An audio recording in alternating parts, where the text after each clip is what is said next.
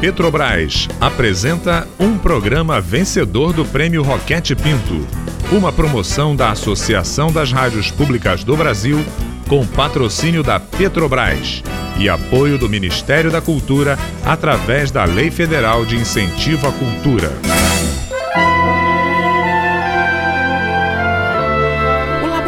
Aberto de interatividade da UFSCar tem o prazer de convidá-los para ouvir, a partir de agora, a radiodramaturgia Verdades Inventadas. Liberte sua imaginação e abra seus ouvidos para participar das aventuras de Laura e de suas experiências imaginárias.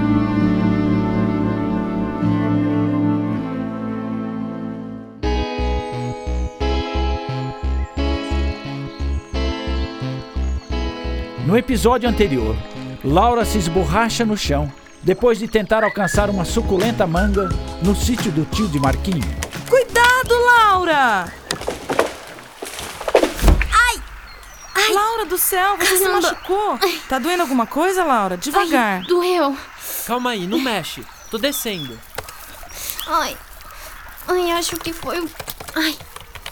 Ai, o braço, tia, o braço. Já no pronto-socorro, Laura descobre que terá que fazer um raio-x do braço machucado. Ai, tia, por que eu preciso de radiografia? Ai, Laura, é para você ver se não quebrou ou trincou algum osso do braço. Olha como tá inchado. Laura fica curiosa com a tal radiografia. Clau explica que o processo é parecido com o de uma fotografia. Bom, Lembra que eu expliquei para vocês outro dia que a fotografia é o resultado da exposição dos íons de prata do filme à luz? É, eu lembro sim, Clau. A prata reage com a luz e escurece, então as imagens são impressas de acordo com a quantidade de luz que chega até o filme. Mas a curiosidade de Laura não se dá por satisfeita. A garota ainda quer saber mais. Então, vamos descobrir esse mistério com ela. Tá bom, tia, mas o que é esse tal de raio-x? Então, Laura, quem descobriu o raio-x foi um físico chamado William Röntgen em 1895. Nossa, faz um tempão. Pois é. E logo que foi descoberto, já começou a ser usado por alguns médicos para conseguir enxergar os nossos ossos. Bem, mas deixa eu explicar direitinho para vocês. Os raios-x são emissões eletromagnéticas semelhantes à luz, só que em termos de energia eles são muito mais fortes. Além disso, eles têm um comprimento de onda muito menor, por isso é que não são visíveis. Mas como é que são produzidos, tia? Você lembra das partículas, né? Claro que lembro. Quebrei o braço na queda, mas não perdi a memória. Então, imagine só um elétron sendo disparado em direção a um átomo. Como se fosse um tiro? Isso, Marquinho. Quando ele se choca, pode dispersar um dos elétrons que estava orbitando esse átomo. Quando isso acontece, o elétron vai para uma camada eletrônica mais externa, mas rapidinho volta para preencher a lacuna deixada na sua órbita original. Só que quando isso acontece, ele precisa liberar energia e faz isso emitindo um fóton, que nesse caso é o nosso raio-x. Nossa, não dá para resumir tudo isso, não? Bom, você pode dizer que o raio-x é produzido por uma desaceleração rápida de partículas carregadas a alta velocidade.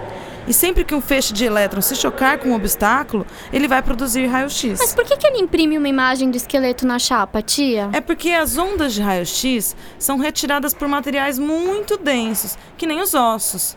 Já os tecidos moles são pouco densos, então as ondas atravessam com facilidade. Mas por que que tem esse nome, raio-x? Ah, essa é fácil, Marquinho. É como na matemática, numa equação, por exemplo.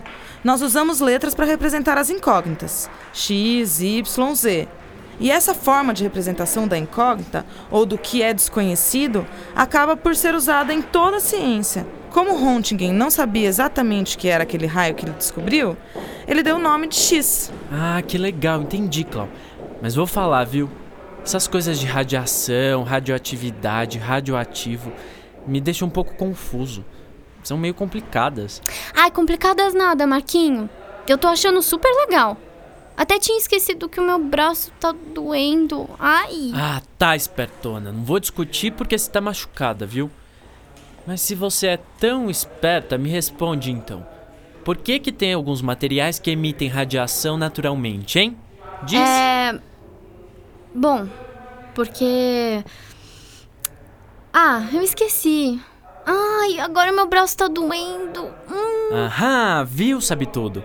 Você não sabe explicar. Ê, Laurinha, agora ele te pegou de jeito. Eu vou explicar, assim os dois entendem. Quem primeiro observou que alguns elementos químicos liberavam energia, que emitiam radiação, foi um físico francês chamado Antoine-Henri Becquerel.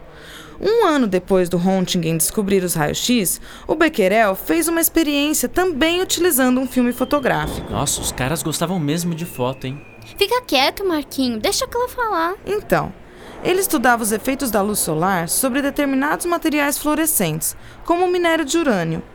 Então, em um dia chuvoso, ele não podia fazer seus experimentos e guardou o papel fotográfico dentro de um envelope preto, que guardou numa gaveta junto com uma pequena amostra de urânio.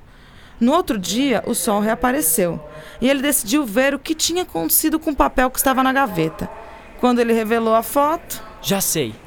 Pareceu uma imagem marcada pelo urânio, como faz o raio-x na chapa. Exatamente. Então ele percebeu que por algum motivo, alguns materiais emitiam naturalmente algum tipo de energia.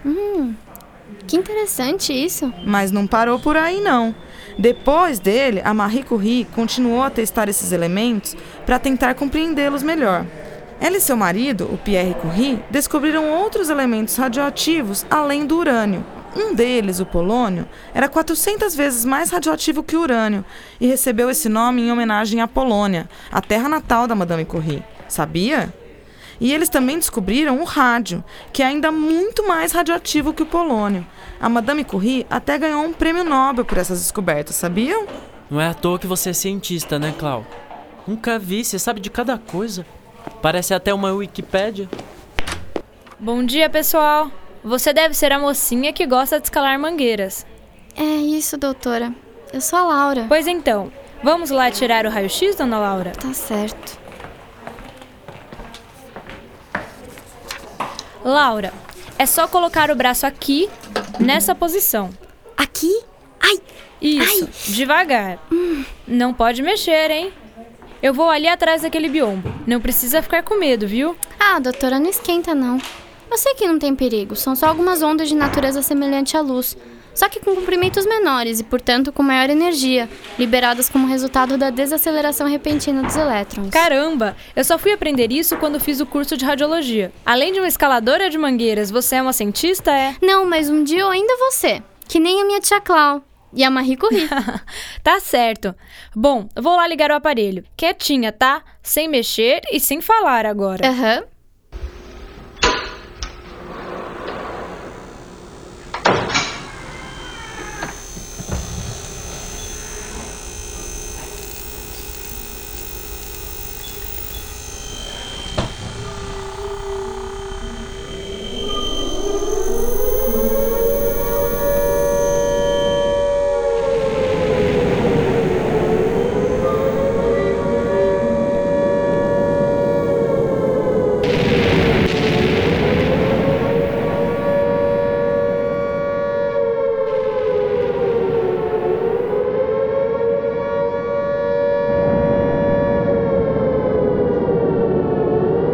Petit Laura, vamos! Já estamos atrasadas para a nossa missão. Madame Curie, que prazer conhecer você. O prazer é todo meu, querida. Pena que nosso encontro aconteça em uma época tão difícil para a humanidade. Como assim? Bem, querida, o mundo vem passando outra vez por uma guerra. Uma guerra sem precedentes. Uma guerra mundial. Esse século XX mal começou e, junto aos seus avanços científicos, também avançam a intolerância e a violência. E é por isso que teremos uma missão importante hoje. Missão? Eu adoro aventura. Bom, nós avançaremos com minhas unidades de radiologia móveis, as Petit Curies, como vêm sendo chamadas, até a retaguarda de nossos soldados. Lá, nos hospitais de campanha, nossas radiografias serão muito úteis e, quem sabe, não ajudamos a salvar vidas. Mas não é perigoso, não? Oui, mas sei que você é uma garota corajosa, como minha filha, Irene. Ah, falando nisso, deixe-me apresentá-las. Eh, Irene, querida, esta é a Laura. Seu interesse pelas pesquisas com a radiação a trouxe até nós. É um prazer conhecê-la, Laura. Ah, o prazer é meu! Meninas, não temos tempo a perder. Vamos ao trabalho!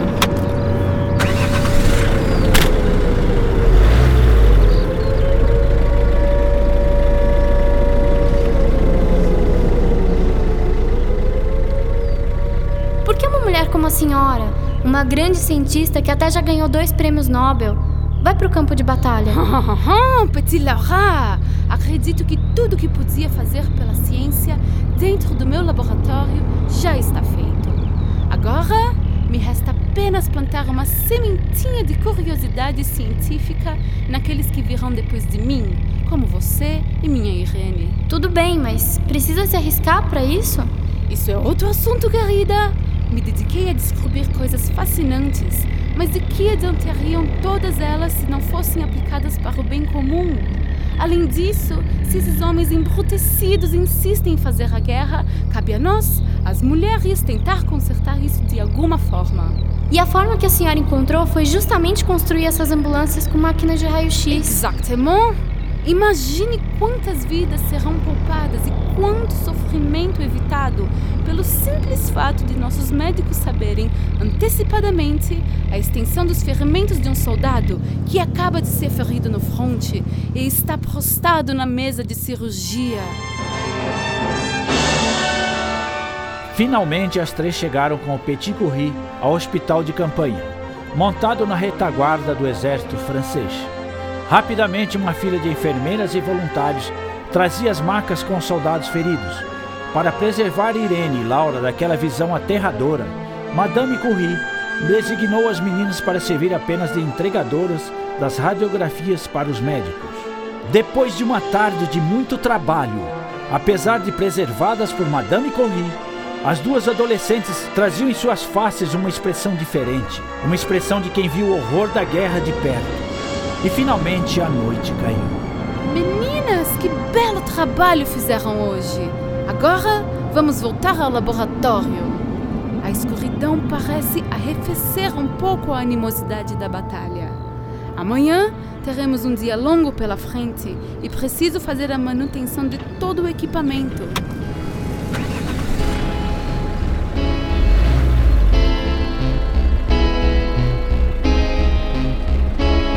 Junto com a luz do sol, se vai também a nossa história de hoje. Como será que vai terminar o encontro de Laura com Madame Curie e sua filha Irene? Saiba no próximo episódio.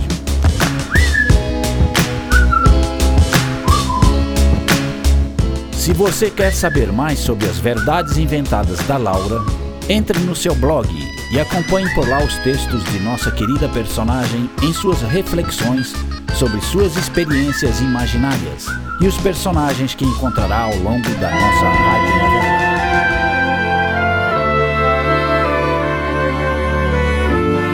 Você acabou de ouvir mais um episódio de Verdades Inventadas, rádio dramaturgia produzida pelo Laboratório Aberto de Interatividade da UFSCar, com apoio da Rádio Fiscar e da Fundação de Apoio Institucional ao Desenvolvimento Científico e Tecnológico FAIO Fiscar. Roteiro: Maite Bertolini e Tárcio Fabrício.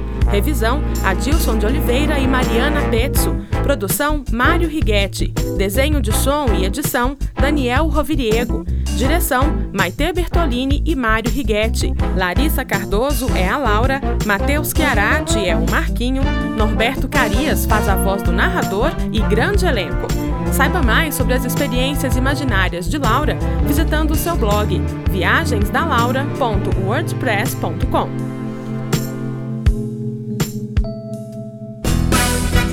Este programa foi um dos vencedores do Prêmio Roquete Pinto, uma promoção da Associação das Rádios Públicas do Brasil, com patrocínio da Petrobras, com apoio do Ministério da Cultura, através da Lei Federal de Incentivo à Cultura.